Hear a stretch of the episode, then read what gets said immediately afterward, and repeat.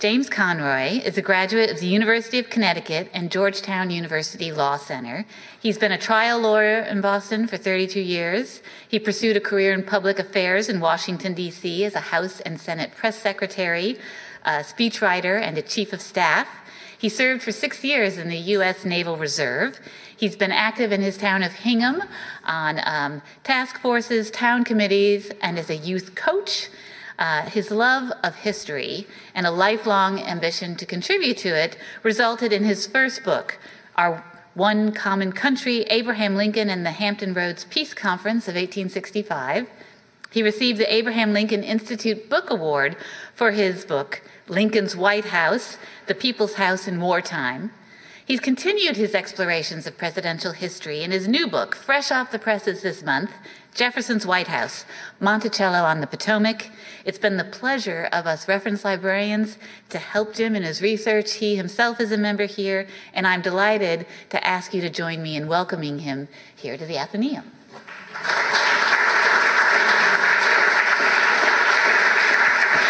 Thank you. Thank you for that great introduction, Mary, um, and also for your help in the book and in previous books.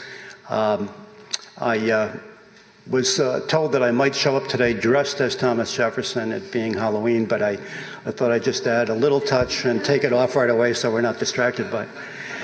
Uh, I, uh, I, do say in the book that uh, the Athenaeum is my stunning second home. And um, I feel that it is, and uh, it's a terrific staff, a terrific place.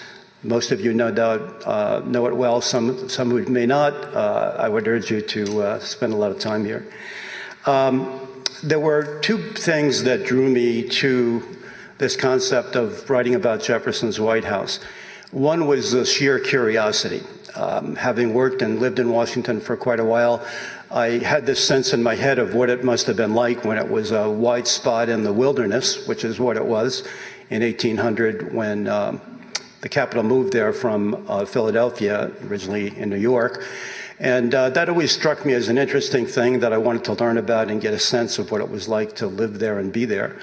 And the second, sort of more important point was is the relevant one to our time. Um, Jefferson too lived in toxic partisan times, at least as nasty as ours, believe it or not, um, at least at the uh, level of, that he played at. And um, I quickly learned that Jefferson, other than re- renovating and perfecting the White House physically, which we'll talk about, uh, used it to bring civility back to American politics after 12 years of vicious infighting, public and private and also to elevate the culture, uh, both of which I think uh, could be instructive for us today. And uh, with that, I would um, start with uh, the presentation. Now, I can't begin to get into everything, obviously, that's, that's in the book. There's just a lot there, and I uh, won't even try, but I will skim. Uh, some of the basic themes, and I think the best way to do that is with images that are, so to speak, for themselves. And I've managed to collect a few that will uh, that we'll show today. Um, thought it might make sense that uh, to start with uh, the Jefferson Memorial. You know, when Jefferson was a diplomat in Paris in the 1780s, when the other founders were writing the Constitution and designing the system and, and all the rest, and when he got a letter in Paris that told him who they were, uh, he replied that this was a collection of demigods. And uh, now we have Jefferson, the demigod, in bronze in his own literal pantheon in Washington, D.C., uh, for very good reason, despite the sin of slavery, which we'll come to in a few minutes.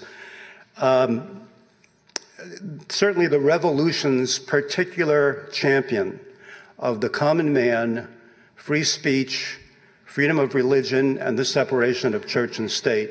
If you interviewed his peers, they would tell you that those were the major contributions of Thomas Jefferson, followed by, at the age of 33, uh, writing the Declaration of Independence, which uh, remains the classic statement of our American values, if not always implemented uh, perfectly. And uh, in addition to all of that, uh, it might be mentioned that he was also a world class architect, a world class scientist, an inventor of a dozen or more uh, important things, including the metric system and uh, the decimal system on the dollar, um, the, the, the plowshare of his time, which he kind of dashed off with self taught calculus, um, spoke uh, four modern languages and two dead ones. And uh, there is really uh, hardly another brilliant character of his category in our history. But um, that all said, the image I prefer is this quick sketch that was done uh, of Jefferson in 1802 in the White House by his uh, architect, who we'll, we'll meet a little later as well. Um, because what appeals to me here is this kind of fascinating, complicated, brilliant, flawed human being, which is who Jefferson was and would have been the first to tell you the flawed part, um, with a keen uh, glimmer in his eye and a self deprecating kind of wit that we could also use some more of uh, these days, uh, that uh, just charmed everybody he met, friend and foe. Many people were hostile to him, not just opposed uh, politically, but just about everybody liked him a really charming, genuinely interesting human being. Probably most of you have heard of the remarks that President Kennedy made in 1962 well, at a dinner he held for all of the Nobel Prize winners uh, in the free world. And uh, he said to them then, uh, This is the most extraordinary collection of talent and human knowledge ever assembled at the White House with the possible exception of when Jefferson dined alone. Um, the relevant side of the book that we'll talk about today has to do with four or five basic uh, concepts that I just want to introduce briefly. One is uh, the Federalists had draped the presidency and the president's house in what Jefferson called the trappings of royalty. And we'll talk about that and we'll show some Im- images of that. He blew those trappings away on day one in the White House. Uh, he restored that civility uh, to the political dialogue using the White House for that purpose, which we'll talk about. Um, he nudged, and I say nudged, the institution of slavery down the road toward oblivion, which we'll see as well.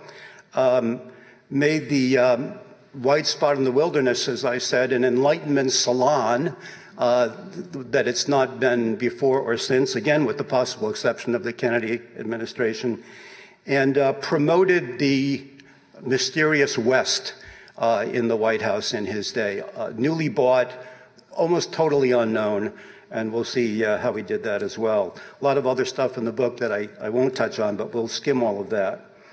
Um, I think, though, the best place to start is at the sheer curiosity part.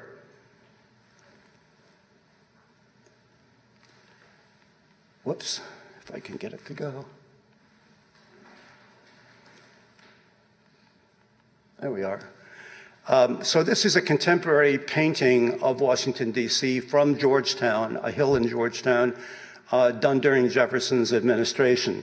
Uh, the British ambassador to the United States, Anthony Merry, uh, had come direct from London and called what he found six square miles of wild country which is essentially what it was. You can see here uh, from Georgetown, those of you who know Washington well, there's uh, Roosevelt Island in the middle, then known as Mason's Island. Uh, Key Bridge would have run, or does run now, right about there. 14th uh, Street Bridge runs right about there, and you can see off in the distance that little white cluster of uh, village, really, that Washington, D.C. was at that time. Um, among his other many talents. Jefferson was one of the first city planners in the history of the world and made this sketch in the 17, early 1790s of the layout, the essential layout of Washington, D.C., which still exists today on the same site. The president's house here, the Capitol here, what he called public walks in between.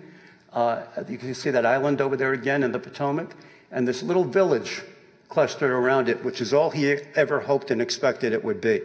Uh, a big country boy at heart and in philosophy, despised cities in principle, enjoyed them on foot, by the way, uh, Paris, London, and others, but uh, wanted the capital of the United States to be a rustic, rural, uh, small village, which of course it quickly turned out to be uh, something much different. Uh, Andrew Wyeth did this illustration, uh, sort of envisioning the building of the White House, which was overseen not only by Washington in the corner there, but by Jefferson on the left, who, as his Secretary of State, uh, took responsibility for overseeing the design and uh, imagery, if you will, of Washington. Uh, Washington was the one that wanted that big Georgian mansion. Um, somebody said at the time it was just like Washington's vision of the United States, big, rich, and English. Um, Jefferson wanted, again, this kind of small brick miniature Monticello, uh, but Washington was president and he was not. So here's what we got. Um, the Capitol, uh, done also at the time, is the, this is the Senate wing uh, of the Capitol. And you can see again that little village off in the distance, which is where the president's house and some other buildings were. And if you look at the left side carefully, you'll see that it ends abruptly.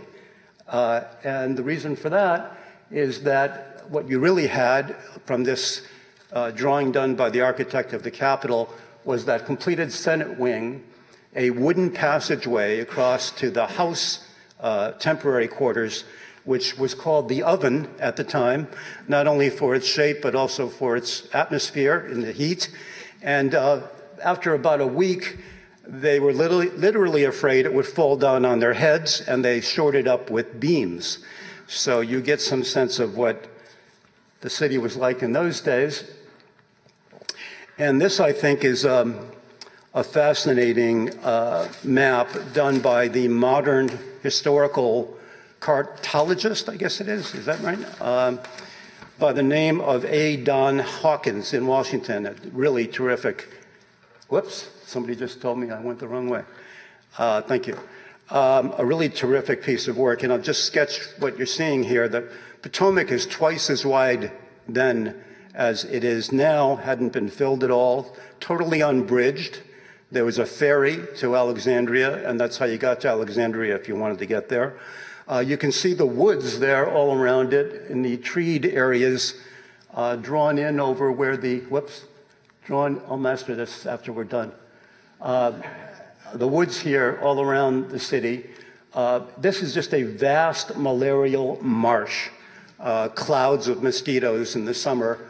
Um, here you can see Georgetown, which is half a century older than the rest of the place. Um, the president's house here.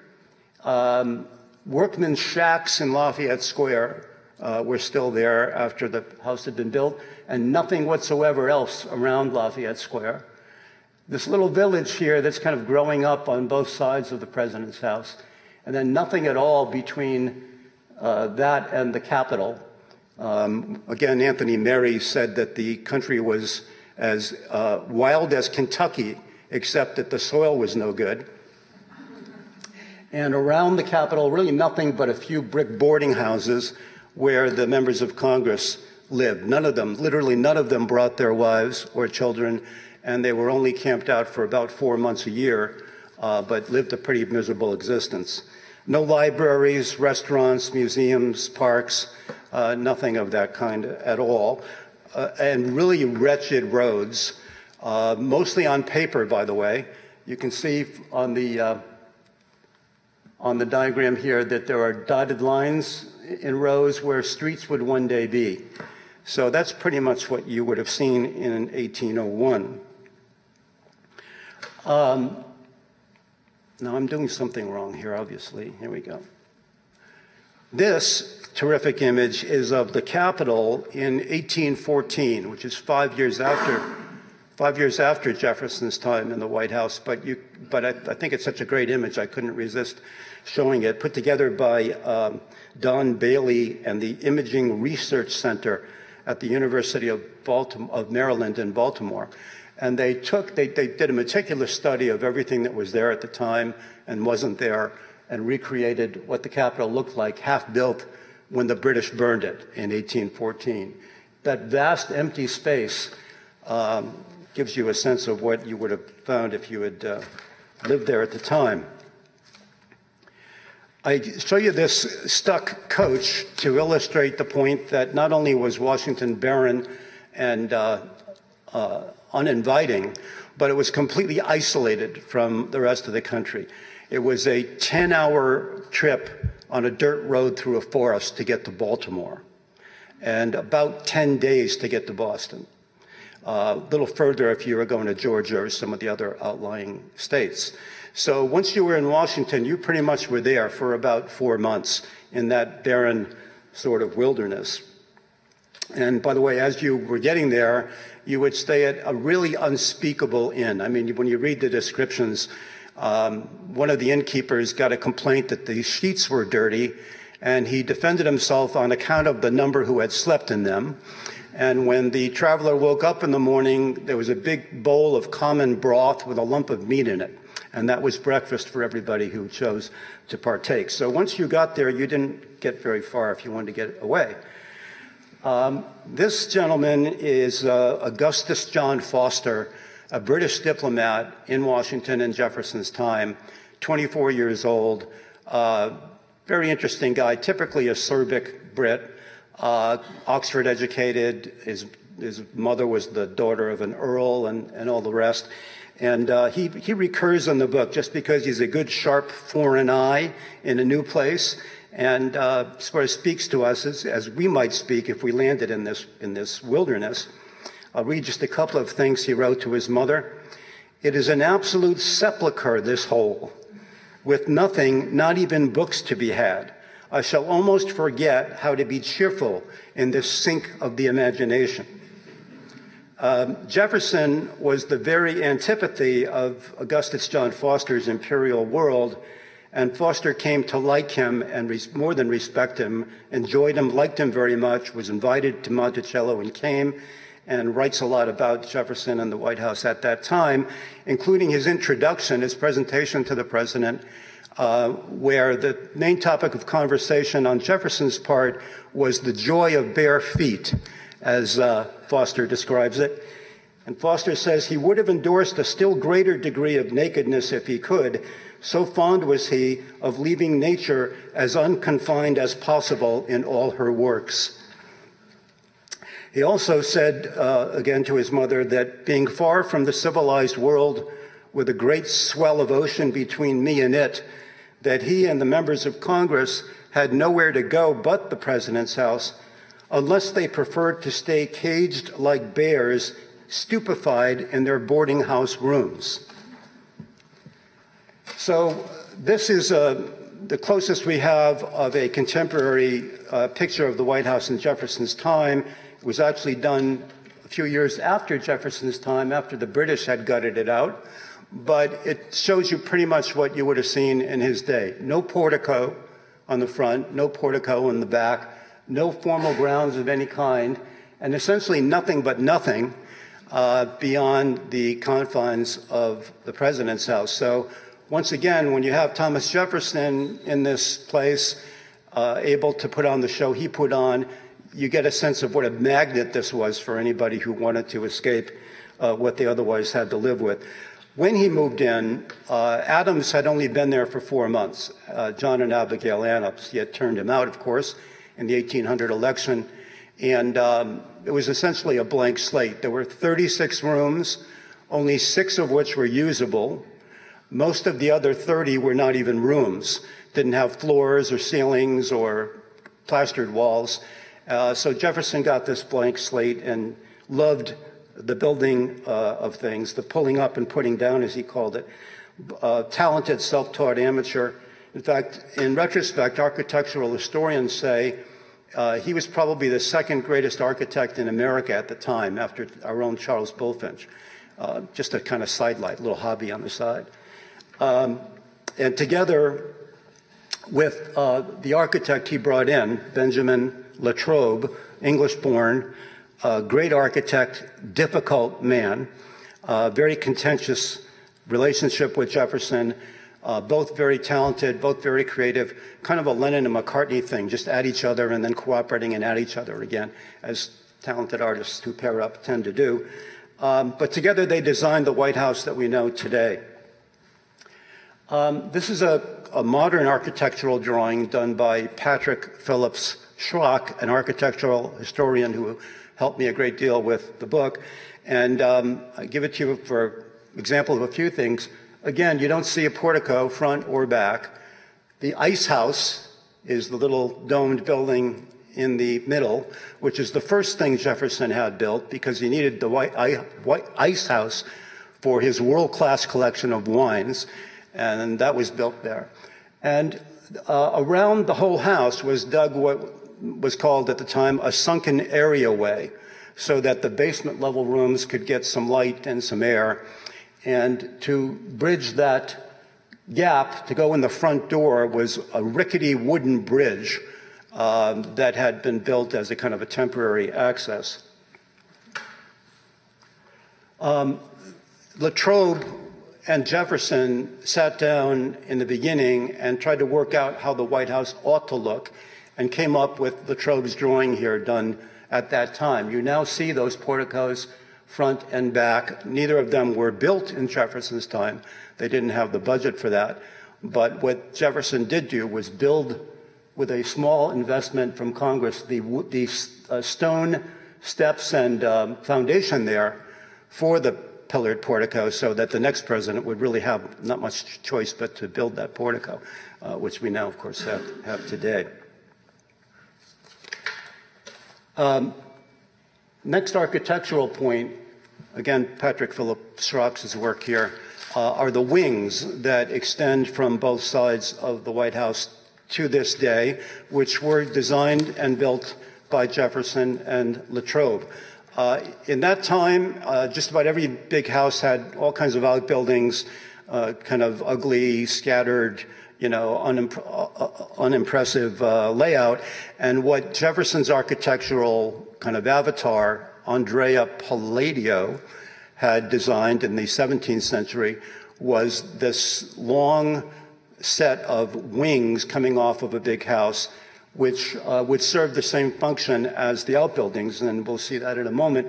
From the Pennsylvania Avenue side here on the north, all you can see is the tops of the wings, the roof, and the windows.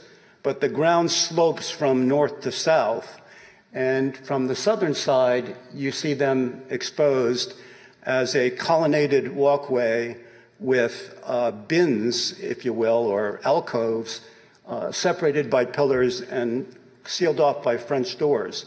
And behind those, there would be the ice house, the smokehouse, the uh, servants' rooms, um, you know, the functional things that every house uh, has to have and had to have then. And um, you can also see, by the way, the wooden balcony that uh, existed at that time outside the Oval Room before those porticos were built. As far as the interior of the house goes, you know, since the British burned the place, we really lost all of that. We don't know exactly what was there. There are no photographs, needless to say, and there are actually very few by way of drawings. Um, this contemporary or modern uh, rendering is of Jefferson's office, uh, which he called his cabinet. Uh, now in the place where the state dining room is, in the southwest corner of the house and you get some sense of the spectacular, classic uh, look that Jefferson Latrobe gave the house. Um, the you know elaborate cornices in the ceilings, the uh, the finest collection of what he called modern French furniture outside of Paris. When he came back from Paris, he brought 15 shipping containers of furniture uh, back with him and used a lot of that to furnish not only Monticello but the White House. Scientific instruments of all kind, kinds lying around, maps, charts, um, and um, just a kind of wonderful place to work. You can imagine going there to the office every morning. Um, on his desk, he kept this picture of Maria Cosway, who was uh, an Italian born um, woman in Paris whom Jefferson referred to, and my high school French is very, very rusty, but uh, if I don't pronounce it properly, his ami de cour uh, in Paris, his friend of the heart. Uh, Jefferson was a widower and had promised his wife on his deathbed at her request never to remarry, which he never did do. Um, Maria Cosway was beautiful, obviously, a famous painter in her time, which was almost unique uh, in, in, Paris. Uh, got the attention of Jacques Louis David, and you know, a very prominent painter and a kind of brilliant conversationalist. Regrettably, this is a sketch done by her husband, uh, Richard Cosway, who was also a well known author. And Jefferson wrote a famous letter um, to Maria while he was in Paris about the head versus the heart, which some of you may know of. I committed to you for a lot of reasons. He talks about whether to follow the head or the heart in this kind of ambiguous but not terribly ambiguous uh, letter. And uh, whether the heart or the head won is anybody's guess, but the picture stayed with him uh, in the White House and for the rest of his life. So, by way of abrupt uh, transition, this is one of the slave pens, as they were called, uh, that uh, existed in Washington, D.C. in Jefferson's day. This one at the foot of Capitol Hill near the mall, uh, where slaves were kept and sold and paraded through the streets in chains. And um, many people knew that was a scandal and were embarrassed by it, but only a minority. Um, when we think back to that time, slavery was normal, the normal state of affairs, not only in the South, but also in the North. Not on the same scale, but slavery was not abolished permanently in the North, state by state, until after Jefferson's time. Um, also, of course, a worldwide phenomenon. There was French slavery, English slavery, Spanish slavery uh, throughout the world. Uh, nonetheless, uh, Jefferson knew um, that uh, it was as evil as it was. Um, disappoints us when we read deeply into how he dealt with it at times, and other times encourages us, and you kind of go back and forth. One minute you read and you're kind of encouraged and pleased with how he's doing things, and the next time you're disappointed. Um, this uh, picture of Jefferson as a younger man is perhaps the right place uh, to, to talk about this issue. Um, the great Jefferson scholar uh, Peter Onuf at UVA, who gave me some help on the book as well, uh, described this, this conversation to me as Jefferson therapy. Uh, when you get into uh, comparing his genius and his brilliance with the slavery issue. But despite its normality, he despised it uh, from his youth, fought it specifically and aggressively as a lawyer and as a member of the House of Burgesses at a time when that was almost completely unheard of, fought about half a dozen battles or more, uh, one after another, in those venues and lost every one, never came close and eventually decided in middle age that this was just not going to happen in his time, uh, and left it, as he called, as he said, to the next generation. In the event, of course, it took two generations and a civil war. Um, we know, though, all of that said, that in his own time, you can't let him off the hook completely. In his own time, enlightened Americans knew that slavery was an abominable crime a hideous blot on American society, and a moral and political depravity. And we know all of that because Jefferson wrote it all in private letters uh, to friends and associates. And what he wrote for publication in 1785 includes the following I tremble for my country when I reflect that God is just and that his justice cannot sleep forever. That said, he treated his slaves progressively, not just humanely, but progressively for his time, and in the end, denied them the same unalienable rights to uh, liberty and the pursuit of happiness that uh, he famously wrote about. Uh, again, we, we don't have a lot of time to deal with this, but uh, he, in the end, publicly referred to slavery uh, as the United States having a wolf by the ear uh, that you, we could neither safely let go nor hold on. And uh, just a monumentally difficult problem to solve that was not solved in his time. Uh, Monticello publishes this print of uh, the kitchen at Monticello with the with four of the enslaved uh, women who worked there, all four of whom uh, also worked in the White House. And the kitchen there would have been very much like the kitchen in the White House. Don't have time to get into the details on that, but you get, you get some sense of it. Um, out of a staff of 12, uh, Jefferson created a kind of a gray zone to try to nudge things in the right direction uh, for slave and free labor. There were only four of those 12 were ever enslaved people. The others were free white uh, servants. And um, of that uh, kitchen staff, there was Ursula Granger, Edie Fossett, and Fanny Hern, all of whom were teenage girls uh, from Monticello that were brought up to the White House uh, by Jefferson to learn the art of French cuisine, which they were taught by his French chef, Honor Julien, who is the origin of the julienne salad, I guess I'm told. Is that what it is, a salad? Um, and um, interestingly enough, uh, the evidence is that they came voluntarily. Uh, he wrote about uh, the staff being persuaded, uh, the slaves being persuaded uh, to come there if they chose to do it. And no doubt it was an opportunity to, you know, move to a higher level, learn uh, a valuable skill, and um, serve the President of the United States. Uh, he also had uh, the other of the five were a footman by the name of John Freeman, who he called his most valuable servant.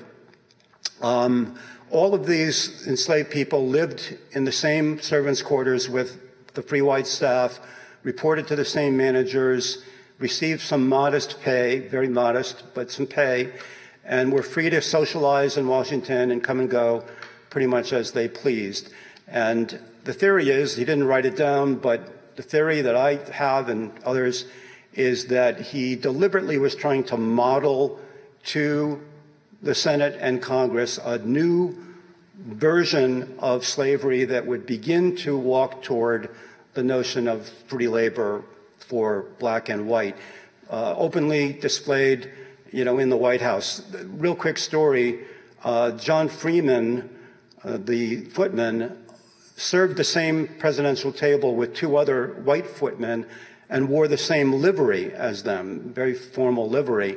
One of those white servants said he was not going to wear the same livery and work at the same table with a Negro. And uh, the manager of the house wrote that letter to Jefferson in Monticello and told him that. And Jefferson wrote back and said, John Freeman is the best servant I have, and if Edward Marr doesn't like it, he can go elsewhere. Um, so he had that kind of progressive end to him. And at the same time, when he would go home to Monticello for the two summer months, he called them the bilious months in Washington, uh, he would leave those enslaved women in the White House rather than bringing them with him, although their families were in Monticello as well. And they didn't get to go back and forth uh, the way he did, and doesn't seem to have given it a thought that this might not be the right way to handle things. So, in any event, enough Jefferson therapy for, for the day. Um, moving on to the political issue and how he used the House politically. This is a political cartoon that was published uh, in 1802, a hostile Federalist cartoon uh, showing God up in the corner there and the American eagle snatching the Constitution from Jefferson before he can throw it in the devil's fire over there on the right with the other uh, satanic books like The Age of Reason and uh, Godwin on the rights of women, all of which are going in, as they should in the fire. Um, uh, the Constitution would have gone too, according to the cartoonist, if God and uh, the American Eagle hadn't saved it.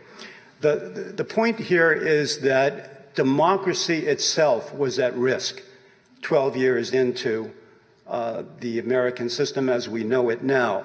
There was a strong body of opinion that, uh, on the Federalist side, and you can see where my biases are, take them for what they're worth. But on the Federalist side uh, versus the Democratic Republican side, they called themselves the Republicans originally, and they added Democratic Republican when the Federalists used Democratic as an epithet. Uh, they owned it and published it and took possession of it. But essentially, very simplified, The Republicans and Jefferson were for a very vigorous kind of democracy, universal suffrage, um, a lot of immigration, a lot of path to citizenship very quickly with those immigrants coming in, free speech, freedom of religion or of no religion, if you chose to do that, and an advocate and supporter of the French Revolution, which was, you know, dynamite in the United States, what with the guillotines and the rest.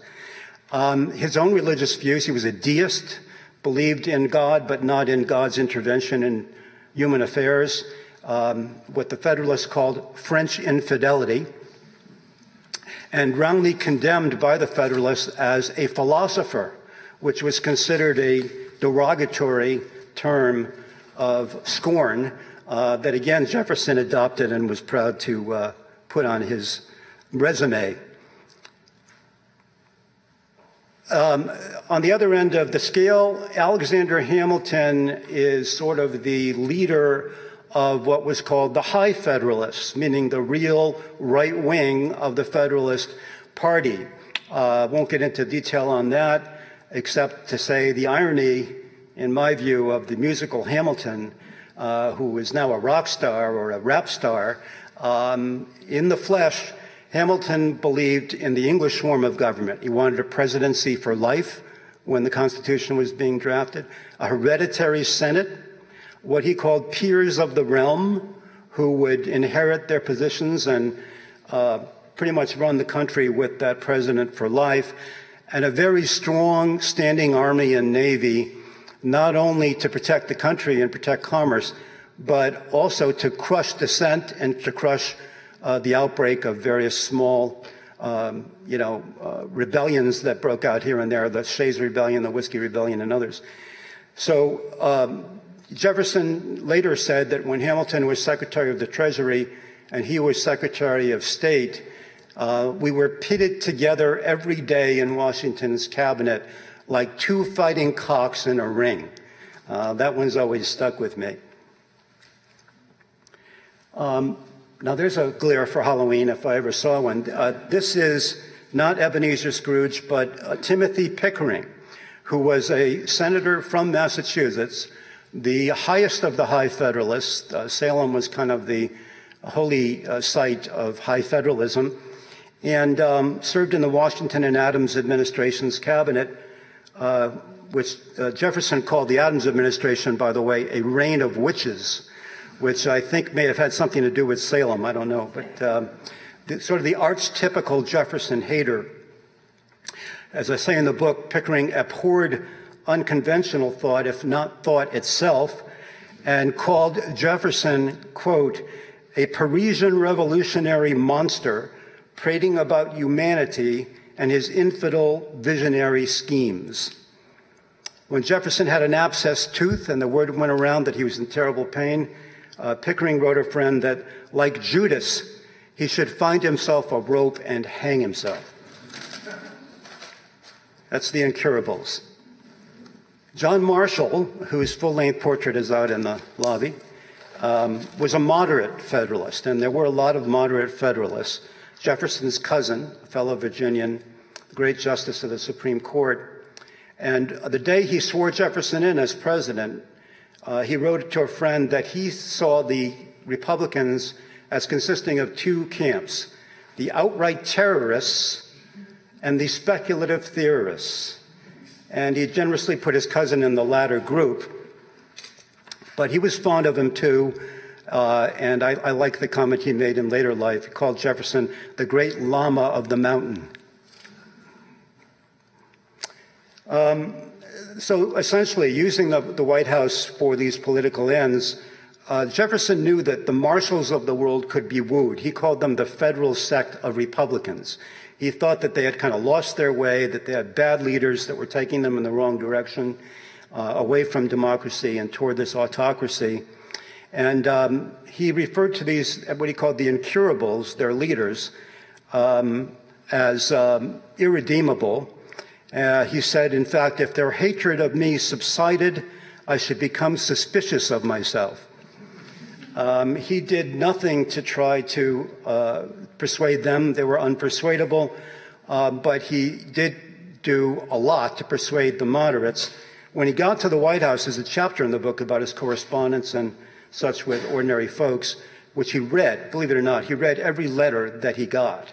And they were not two or three. He would get 30 or so letters a day, and he read them all, filed them with little notes. And some of them are addressed to your lordship and great monarch, things of that kind. And Jefferson writes that it's not surprising in a people brought up with a king that they might think of the president that way. Uh, he could not reverse all of this overnight, but he could reverse what had been going on in the White House, and he did that immediately. Um, this is a contemporary painting of a levee, as it was called, uh, kind of a public reception for the right class of people that Lady Washington, as she was called, uh, held in the president's house in New York and then in Philadelphia for this very select crowd of upper class, wealthy people. Um, Albert Gallatin, who was a congressman at the time, later became Jefferson's Secretary of the Treasury, uh, referred to Lady Washington as our gracious queen. Um, Washington and Adams themselves had even stiffer weekly levees for men only, without all the trappings, but you'd have to show up in your best suit. He would show up in a very formal outfit with a sword and a plumed hat and stand in the middle of a circle as people literally bowed to him, called him Your Excellency, and approached him and bowed again as they did to George III. Uh, one of the Jefferson crowd uh, said, uh, called these events fixed days upon which to gaze on him. Uh, Jefferson dropped all of that. No formal levees, no informal weekly levees. Uh, it was essentially a, a, sign he thought of this monarchist bent. And uh, instead, his way of greeting the people was just to open his door. First president that ever thought of doing that. Anybody who wanted to do so, and there weren't a lot because you know you saw Washington, it's a small place, but people who lived there or visited there would walk up that wooden ramp, knock on the door, tell the doorman he'd like to meet the president. You'd be shown in, sit in the setting room, which Jefferson called it, and in 10 or 15 minutes, out would walk Thomas Jefferson, shake your hand, and chat for 10 minutes with you, whoever you are, whatever you might want uh, to, to, say or hear. Um, another instance of this Washington rolled around New York and Philadelphia in this very regal coach, um, hugely expensive gilded uh, accoutrements, four beautiful white horses, a footman in livery, uh, driving the coach and postilions riding behind it in livery. Um, Washington, or rather Jefferson, refused to ride in any coach.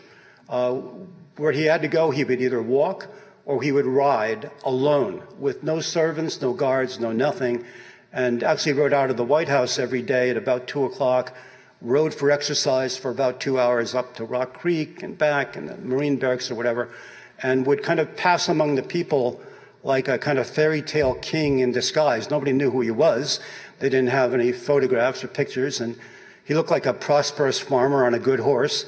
And he would kind of stop and chat and ask people about their gardens and their grandchildren and kind of get a, try to get a sense from the people of what they were thinking, what their uh, impressions were of, of him and others. And some pretty funny stories about what they told him, which he repeated at, at dinner uh, in a very self deprecating, entertaining way. Um, the third basic element here is that Washington always presented himself, as I described to you.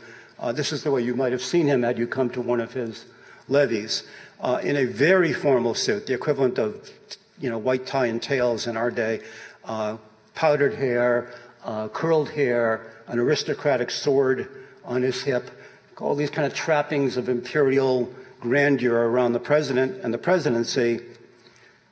Jefferson did away with all of that uh, he had three presidential portraits done. All of them are plain like this, no accoutrements of any kind, plain suits, plain clothes. In fact, more than plain, um, he was famous for uh, what the British ambassador called despising dress. Uh, he would show up in whatever was warm that day or whatever was handy, threadbare suits, uh, old fashioned knee breeches that nobody wore anymore, uh, tradesmen's wool stockings and slippers down at the heels. So this is what you'd have seen if you'd come to knock on Jefferson's door and come out to greet you. It was partly political showmanship, but it was also what he liked and what he preferred, and that's the way he dressed the rest of his life. So uh, a lot of, about that in the book as well. Now, the only place that Jefferson went that was not plain in the White House was the dining room. Again, the Brits took care of the dining room for us, so we don't have that. But this is Monticello's dining room, um, which is much smaller, but would have been laid out very similarly, and particularly the uh, dumbwaiters, um, which he had brought back from Paris. This dumbwaiter and this one over here. And what he would do is that the servants would roll these dumbwaiters out with hot food in one and cold food in another uh, put one at Jefferson's chair and another at the other end of the table, and then leave. And the reason for that is that there'd be nobody standing there listening to everything. I mean, you watch Downton Abbey and you see all these servants standing there, and you know it's not a great place for confidential conversation. Uh, so Jefferson did away with servants being in the room, and he had a big round table uh, in his dining room in the White House to eliminate the idea of, of a person, you know, one person more important than another. Under Washington and Adams, there were place cards arranged by rank. You were assigned to which lady you would walk in if you were a gentleman, and you know everything very formal, very rigid. Uh, it was what Jefferson called pell mell in the White House when he was in charge. You sat where you wanted to sit, and uh, whoever was nearest the door, as he put it, uh, could come in and sit down next to him. Um, he was a terrific gourmet, world class gourmet, a condition for which his countrymen still have no word of their own. Um, but in his day, it was really unique. He brought back with him from Paris another three or four dozen crates of cooking devices, copper, you know, ware, Parisian uh, stuff of that kind, and introduced to the United States for the very first time uh, a whole list of things like champagne, vanilla, uh, anchovies, Italian paste, which is macaroni, Dijon mustard, and uh, Parmesan cheese, which came from Italy wrapped in lead, uh, unbeknownst to anyone as problematic. Uh, and he would sit around this round table and have these terrific conversations with the, you know, the best and the brightest who would come there to talk about any number of subjects that there's one dinner I write about where they say the conversation ranged from farming to the produce of the various states to the properties of light. And uh, just a, a, a, three or four hour delight that everybody walked away with talking about um, as indeed the kind of refuge that Augustus John Foster uh, spoke of. In addition to the portable uh, uh dumbwaiters, he had built into the dining room wall this rotating uh, server so that the servants would load the cooked food into those shelves in the butler's pantry and then spin it around into the dining room, and there would be the magical appearance of the dinner. And when the dinner was done, the uh, plates would be loaded back in, spin around again, and be gone, and the conversation would go on. It's the kind of thing he invented and perfected in his spare time. He also brought from France what I call in the book a gift to a grateful nation, which he described as potatoes. This is his description now of what he wrote down potatoes cut in strips, fried, salted, and served with dipping sauces. so, some of the people who would have sat around that table at the time uh, Charles Willson Peale, who some of you may know of from Philadelphia, uh, a brilliant painter. You can see his, uh, somewhere in there, he's got his palette. Um, you can see the mastodon bones there at the foot and in the museum behind him, which he opened in Philadelphia, the first museum in the United States. And um, just a brilliant polymath, Jefferson's kind of guy, and uh, visited several times at the White House. Um, this is who you would have seen looking across the table at uh, Charles Willson Peale, not a casual fellow. And in fact, uh, Jefferson sent his grandson to Philadelphia to be educated and uh, asked uh, Peale if he would take him in in his home. And Peale wrote back and said he'd be happy to do so, but his only fear was that the discipline of my house may be too rigid for a Virginian. Um, many of you may know about this polygraph machine, as it was called, meaning for multiple writing, that Jefferson perfected with Charles Willson Peale. You'd write your letter on one end and it would copy automatically the letter on the other. Um, Jefferson had always written summaries of all his letters, believe it or not, and filed them. He knew that everything he wrote would be read for centuries. Uh, he even organized them in the order that he wanted historians to read them. Um, and uh, just loved tinkering with this device, which he must have spent hundreds of hours doing um, in his off hours in the White House. Thomas Paine, another visitor uh, to Jefferson's table, uh, was disorder in the flesh. I mean, this is an unreconstructed revolutionary, um, had nothing but scorn for anything but pure democracy. Um, one of the Federalists wrote uh, after going to dinner with him that he was shocked that Jefferson would expose his grandchildren uh, to the, in, the greatest infidel on earth, which, uh, uh which Tom Paine was considered to be. Robert Fulton uh, came and worked and wrote with Jefferson and dined with Jefferson. Um, he also, Jefferson also corresponded with an inventor who said he had an idea for a steam driven coach, which uh, Jefferson was thrilled with and wrote back and forth to this guy about how they might perfect a steam driven coach.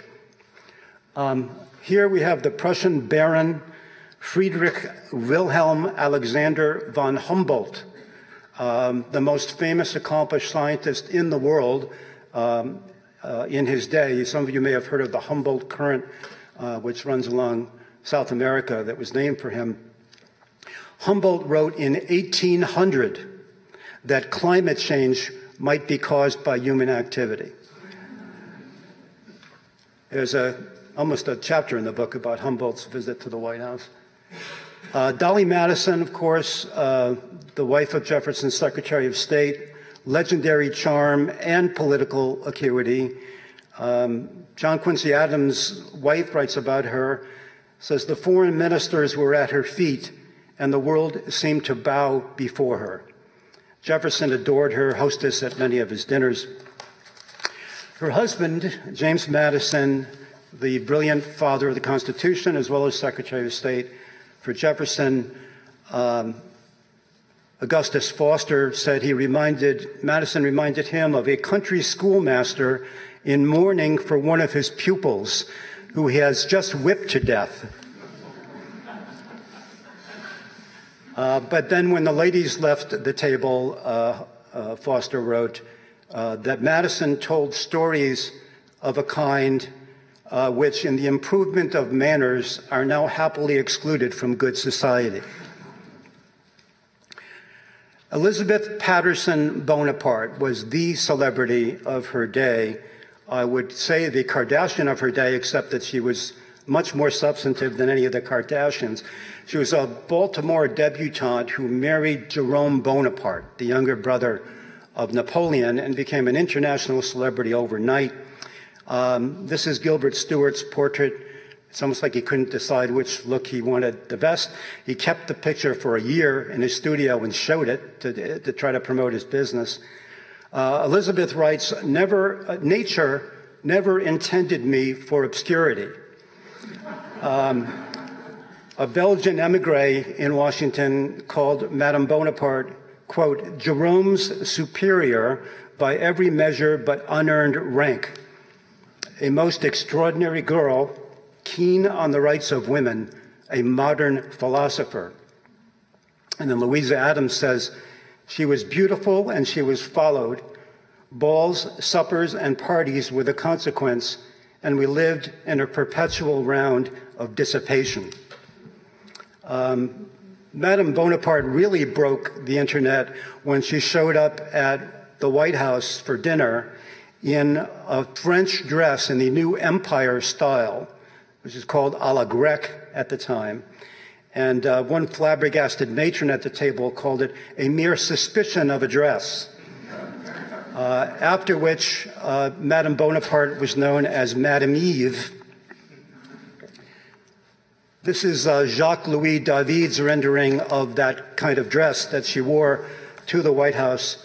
Um, and uh, a senator's wife wrote a friend at the time that, quote, the pretty little Duchess of Baltimore floated through the White House in a near state of nudity, immersed in the pleasures of this life without bestowing a thought on a future state.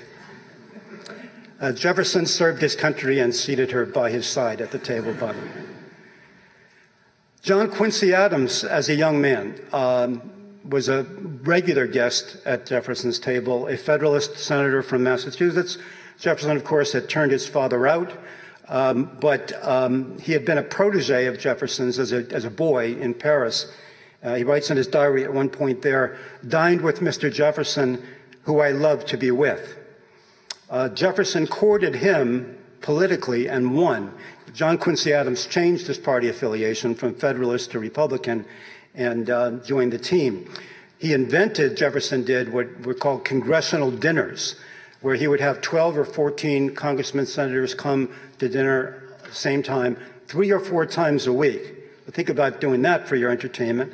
And um, he would separate the Republicans from the, Dem- from the Federalists uh, so as to eliminate any friction, calm everybody down, kind of bond with the Republicans and woo the Federalists, the moderate Federalists, who came to the House, as I write in the book, expecting the smell of sulfur and instead had the aroma of what is it? Bo, I can't even pronounce it. Coq au vin. How's that? Um, and um, was very successful at it. One of the uh, Federalists wrote, "I wish his French wines uh, were as good as his French politics." Um, but grudgingly came to like him and uh, joined his party as well at the end of that uh, period. Pickering came too, but was not impressed. This is Louisa Adams, um, born rich in London in 1775. Her grandson, Henry Adams, uh, writes that he was brought up to call her the Madam. Uh, my wife, who's here, uh, has said that she'd like to be called the Madam by our grandchildren, but I don't think that's likely to happen. Um, she never warmed up uh, to Jefferson at all and wrote that true capital society consisted of the charming families bred in the school of Washington and Adams, who despised the buffoonery of the modern democracy. She too actually softened on Jefferson, never, never completely. So I'm going to close with the, uh, the issue of uh, promoting the West. We all know about the Louisiana Purchase, but when you see it like this, you get its impact uh, speaking for itself. It doubled the size of the country, uh, gave complete control of the Mississippi to the United States all the way down to uh, New Orleans, which was vital. Uh, when the French owned it, there was a real legitimate fear that Napoleon's armies were going to come into New Orleans and cross over that line and just devastate this country. So there was all kinds of great reasons to buy that uh, that property, which Jefferson ballyhooed at the White House as a kind of a PR effort. Uh, very controversial at the time uh, to buy that um, that vast uh, territory for the enormous sum of $5 million. Um, Meriwether Lewis was Jefferson's private secretary in the White House, uh, had been a protege in his youth as well, a neighbor by uh, Virginia standards, about 15 miles away. And uh, Jefferson had kind of mentored him in his youth when his father died. Uh, he knew him to be this kind of rugged, outdoorsy, dead eye hunter and uh, nothing like a gentleman farmer, and chose him for that reason and because he trusted him and knew how smart and capable he was uh, to uh, head this expedition. Uh, one of the key missions of that expedition was to make contact with the Indians, the Western Indians. And uh, Lewis had specific instructions to send back with escorts some of the leading chiefs that he would meet there and have them brought back to Washington to be wooed as well um, and be shown not only what a powerful friend the United States uh, would be, but also subtly what a powerful enemy it would be as well. This is a contemporary uh, pastel of one of those actual chiefs who came back uh, to the White House. This one from Kansas, uh, from the Osage tribe. Others came from as far away as Montana, uh, 1,800 miles away, over absolute empty wilderness. It's like coming from the moon. And you can imagine people were used to kind of assimilated Eastern Indian tribes, but they had never seen uh, anything like this. Only French fur traders had seen these, these Indians, and they would come in groups of 20 or 25, uh, riding through the streets in their regalia, and just, you know, followed by crowds of boys, and just made a sensation. Um, real quickly, I'm already over my time, but I'm almost done, but uh, two quick stories. Uh, they brought one of these chiefs out to the Navy Yard to intimidate him, basically, in a polite way, and showed him these vast ships, you know, the United States had, and uh, brought him over to a cannon and asked him to pull the lanyard, not telling him what was going to happen.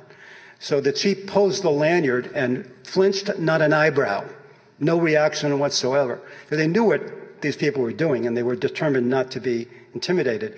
On the other hand, when they brought those chiefs to the White House for dinner, and they sat around the table with Jefferson uh, in July, one of them reached into the, uh, one of the wine coolers and pulled out a cube of ice and could not believe that this had happened. He said through his translator, you know, we had heard about the miracles in the East, but nothing like this. We never heard of anything like this. And my own theory is that they knew they were not going to be intimidated by ice, so they could uh, show their uh, awe and amazement by ice without fear of, uh, of that. Uh, Jefferson then used the entry hall to the White House as a kind of museum of these Indian artifacts that Lewis and Clark brought back. They were gone for two and a half years, and for two of those years, nobody knew where they were, if they're alive or dead, no communications of any kind. Again, it's like being on the moon, only worse. No radio. Uh, and they came back with these incredible treasures, which Jefferson displayed it's kind of the first museum in town uh, to use the White House as a platform for that. This then is the White House burned uh, in 1814, which destroyed everything that Jefferson and Latrobe had did, but the wings, which you can see off to the side there, uh, that are still here today. So, in closing, I would do, like to read to you, if I may, just a few sentences from the book, which I've tried to avoid doing, but I think it sums uh, my my position up on, on all of this. Thomas Jefferson was a tangled up mix of contradictions a torrid revolutionary and a temperate head of state, a passionate egalitarian who owned slaves and hated slavery, a champion of the people wary of the common man, a patrician despised by his own privileged class. Two centuries after his time, it is fashionable to attack him with modern sensibilities and ample ammunition, but accurately portrayed as a shockingly brilliant, instinctively kind, irresistibly charismatic, sometimes disappointing, unevenly admirable human being who revered his country's principles and subdued his better instincts in complicity with its sins more often than conscience allowed. In this, he was much like our other great presidents, let alone the rest of us, who are not shockingly brilliant or irresistible. Judged against his founding peers in his own time and place, his contributions to our country were second to none, and his flaws on a par with theirs. Most important, perhaps, for our own troubled time, his vision of how a president can heal a divided nation and restore its aspirations shows us what is possible. I thank you, and I'm happy to